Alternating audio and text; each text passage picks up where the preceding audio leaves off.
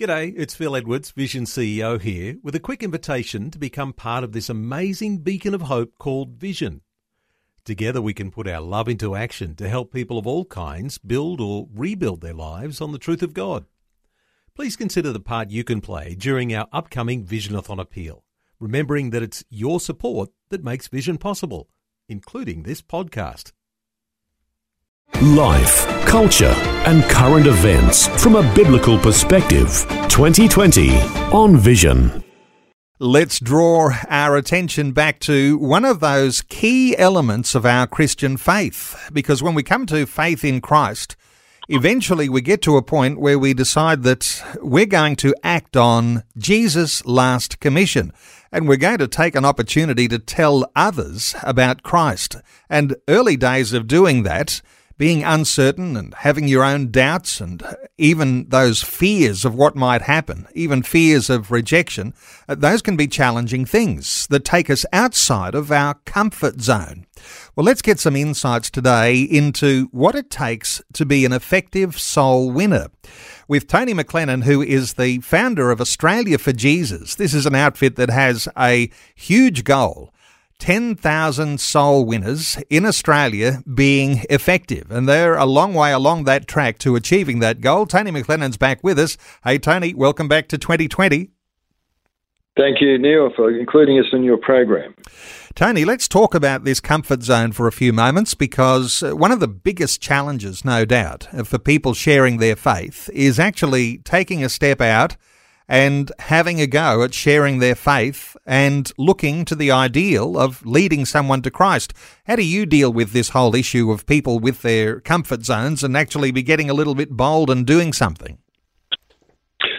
One of the things we do is we invite people to come to a Bringing Others to Jesus seminar.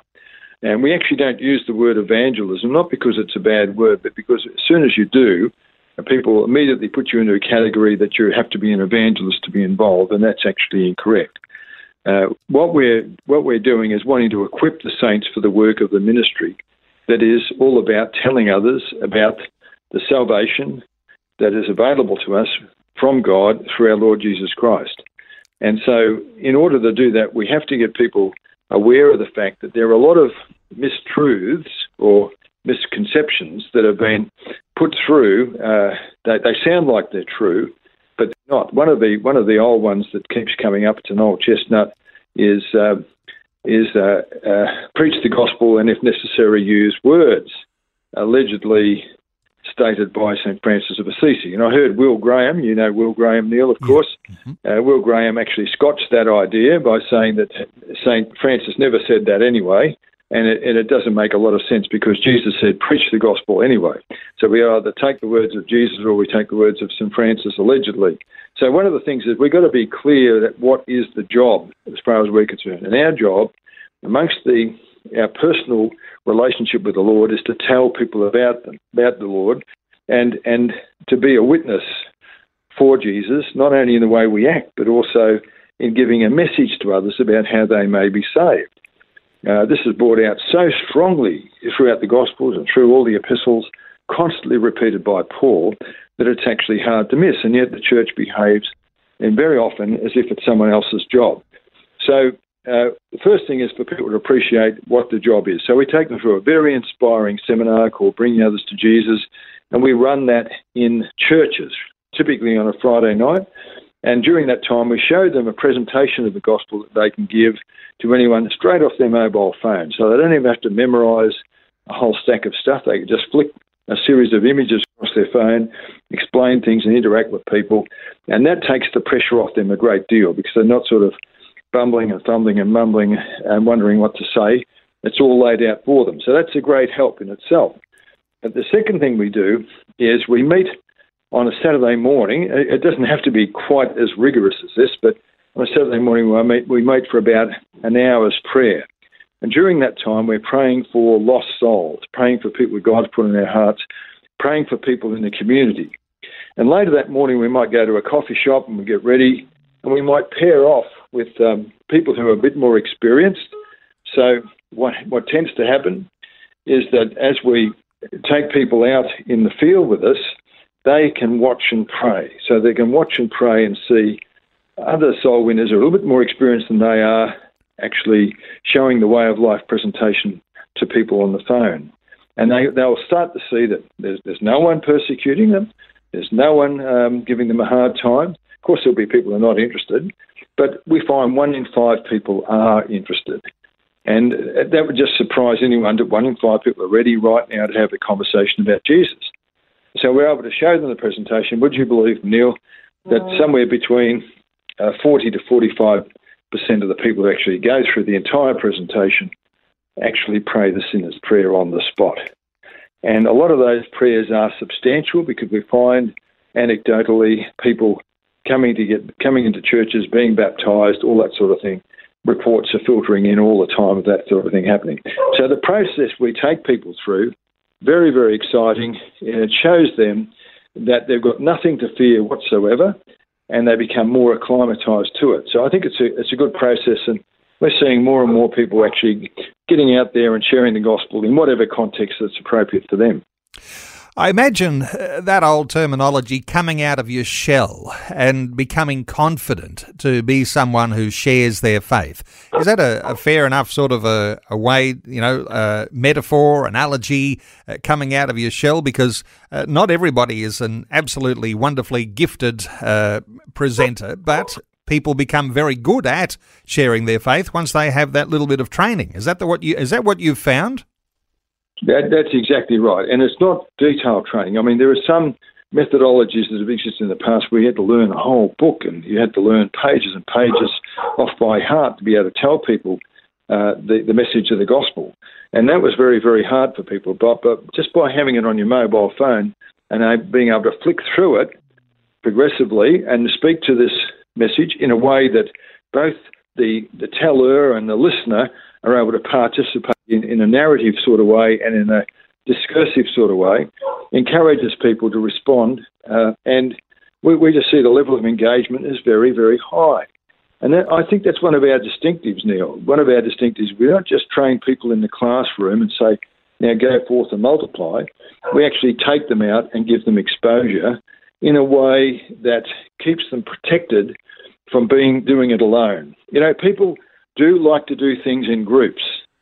And um, the Lord Jesus knew this. That's why he sent people out two by two.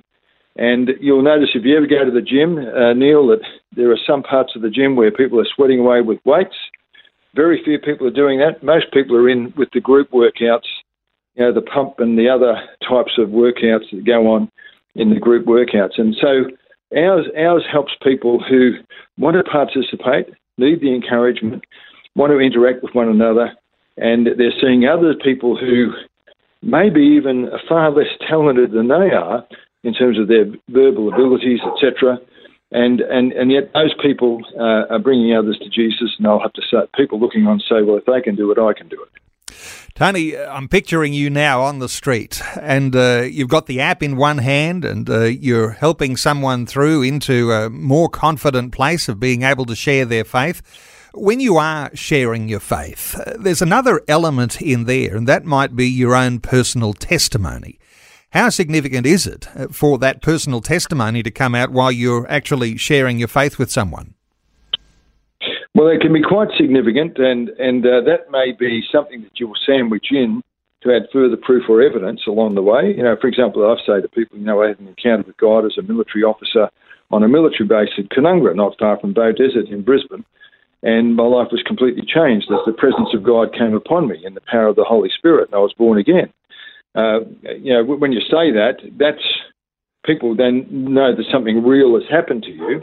But I think presenting the evidence and the the reasonableness of what God has done to save us from our own sins and the judgment that is to come, and the, the, the whole sacrifice and the cleansing power of the blood of Jesus and the work of the Holy Spirit in our life to give us new life those things come across far more effectively than just personal experience. A testimony is very, very good. I wouldn't resile from that, but that has to be juxtaposed side by side with a with a clear presentation of the gospel. Otherwise, the person doesn't know how to be saved. Well, uh, we were getting an update last time we spoke, and uh, your goal of 10,000 effective soul winners is well on the way uh, to being reached. In fact, last time we were talking, we were talking about 7,000 already having registered to be a part of Australia for Jesus. I mean, to be one of those 10,000, that's a, that's a pretty significant thing, and uh, not everyone will feel led to sign up, but there'll be those listening to our conversation today who will be saying, well, I need to be part of a big movement of what's happening.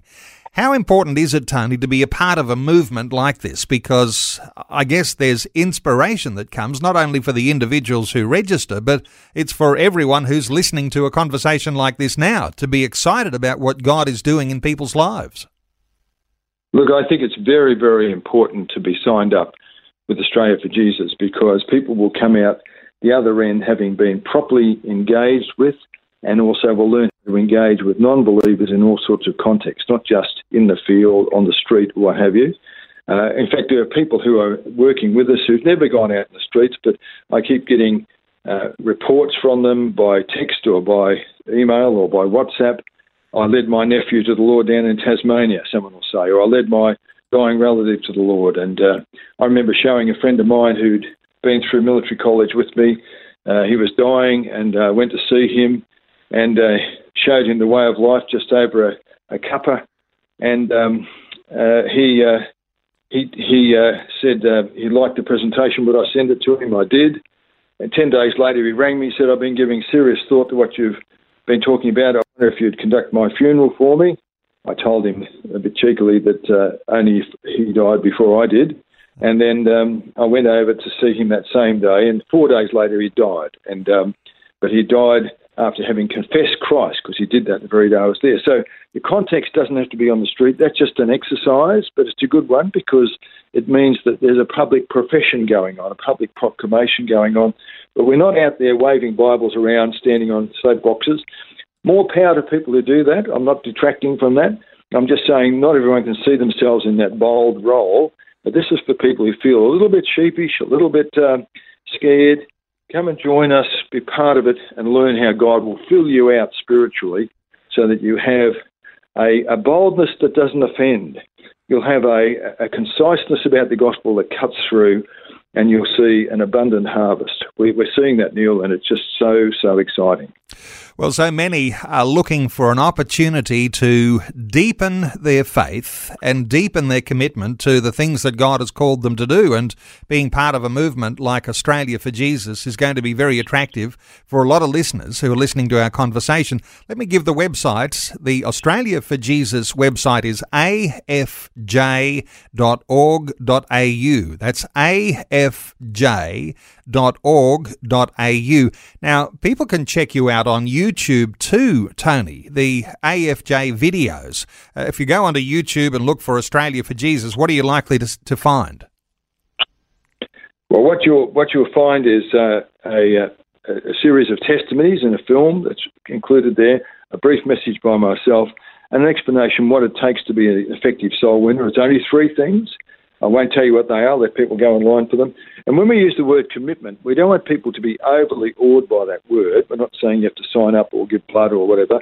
We're just simply saying, yes, I'm committed to the, to, to the idea of giving people the gospel so that they may be saved. That, that's all we're suggesting to them.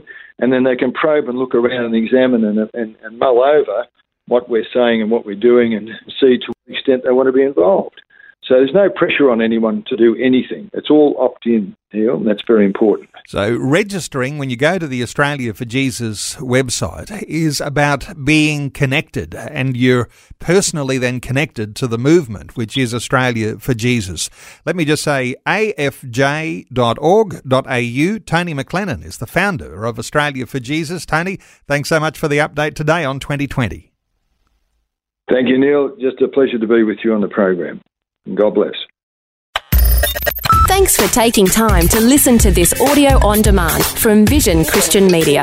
To find out more about us, go to vision.org.au.